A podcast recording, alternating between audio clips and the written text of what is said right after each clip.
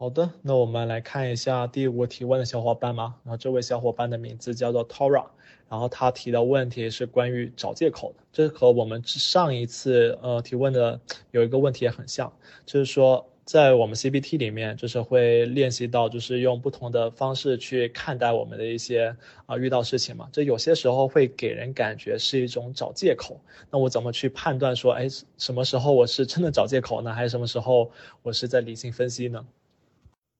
那其实啊，回应找借口这个事情，我们可能需要先去界定一下，去定义一下什么是呃借口。那一般来说，找借口可能就是我们去为了达到某个目的，然后去把去把一些事实就是给歪曲了，然后把自己应该有的责任给推卸了。那放在了我们这个行动营里啊，可能就是，呃，找借口的话，就是我们去为了逃避一些呃消极的情绪体验，然后去歪曲对一些事情的认知。那你会发现，其实里面一个很重要的一点就是说，我们是否对这个事情本身的这个认知，然后产生了一个歪曲。也就是说，我们去解释某件事情的时候，解读某些事情的时候，我们是不是能够做到？呃，是有事实的依据在的。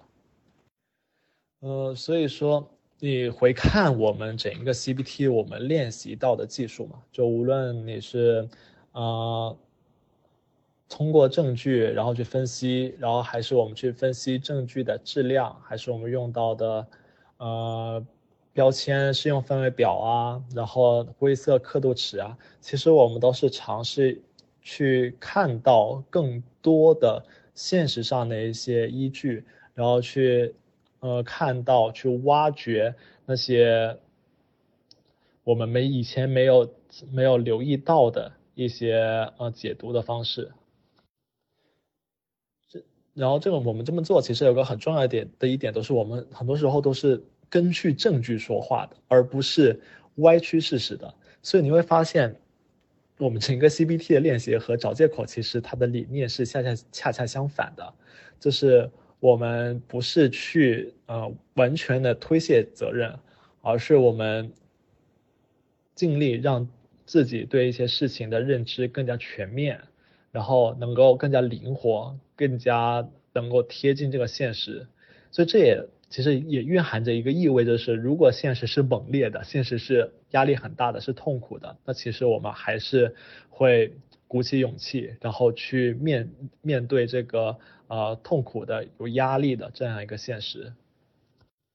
那其实这位 Toro 小伙伴也提到了有两个例子嘛，他其中有一个例子就是说，哎，和有时候和家长在谈论一些啊事情，特别是值得开心的事情时候，然后家长可能会去就。避开去表扬自己，又或者是给自己挑刺，可能就会觉得啊，这是为你好呀。如果是只有批评才可以让自己让让孩子更加努力，然后下次做的更好。然后因为这个呃，就是喜欢批评，然后避开表扬这么一个行为呢，然后导致啊，这位小伙伴可能会体验到有失落的情绪。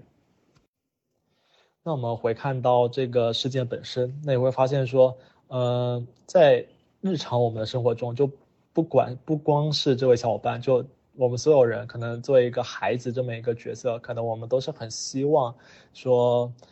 自己的父母肯对会有给自己更多的肯定，然后然后如果是没有表扬的话，那肯定会啊会有些失落，有这么一个情绪在，还是非常正常的。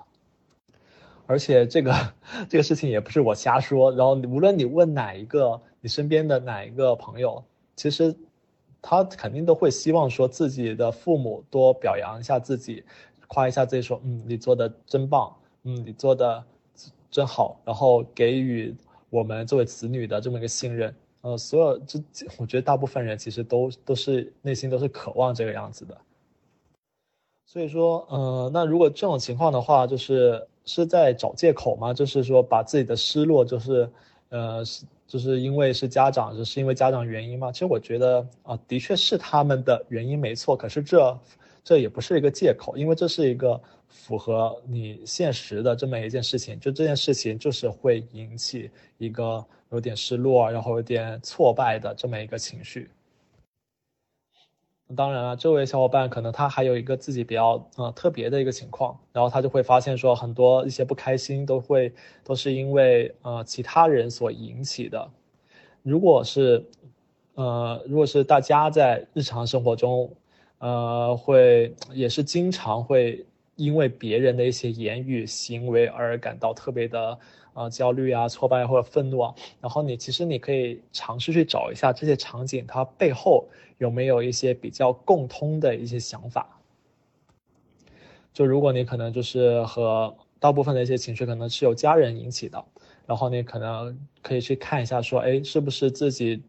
总是对家人会有一些抱有一些期待，然后觉得家人应该如何如何，然后自己啊一定要获得他们的关注，一定要是一个呃。怎么说呢？一个父母眼中的一个好孩子吧。然后，如果真的是发现有这种共通的想法的话，然后你可以看一下，说分析一下，说啊，这些想法的话，它是否是啊合理的，是否是符合现实的？其实我觉得，就是消极情绪由于别人引起这个现象，其实还挺常见的吧。就我个人的体验，其实我平常也不是一个呃情绪特别大起大落的一个人，可是大多数我感到。啊，就是不开心啊，又或者是我有些着急啊，其实更多是和一些和我特别亲近的人，就是就比如说和我的家人打交道，又或者是和我很好的朋友打交道。一般来说，其实我的情绪都会被他们所牵动，所以并不是完全说，就是呃，我觉得这些情绪是他们引起的，就是他们的错。那相反，我觉得既然是他们引起的话，那肯定是他们在我生命中很重要，我很在意他们，所以他们会对我的一些情绪会有很多的呃影响。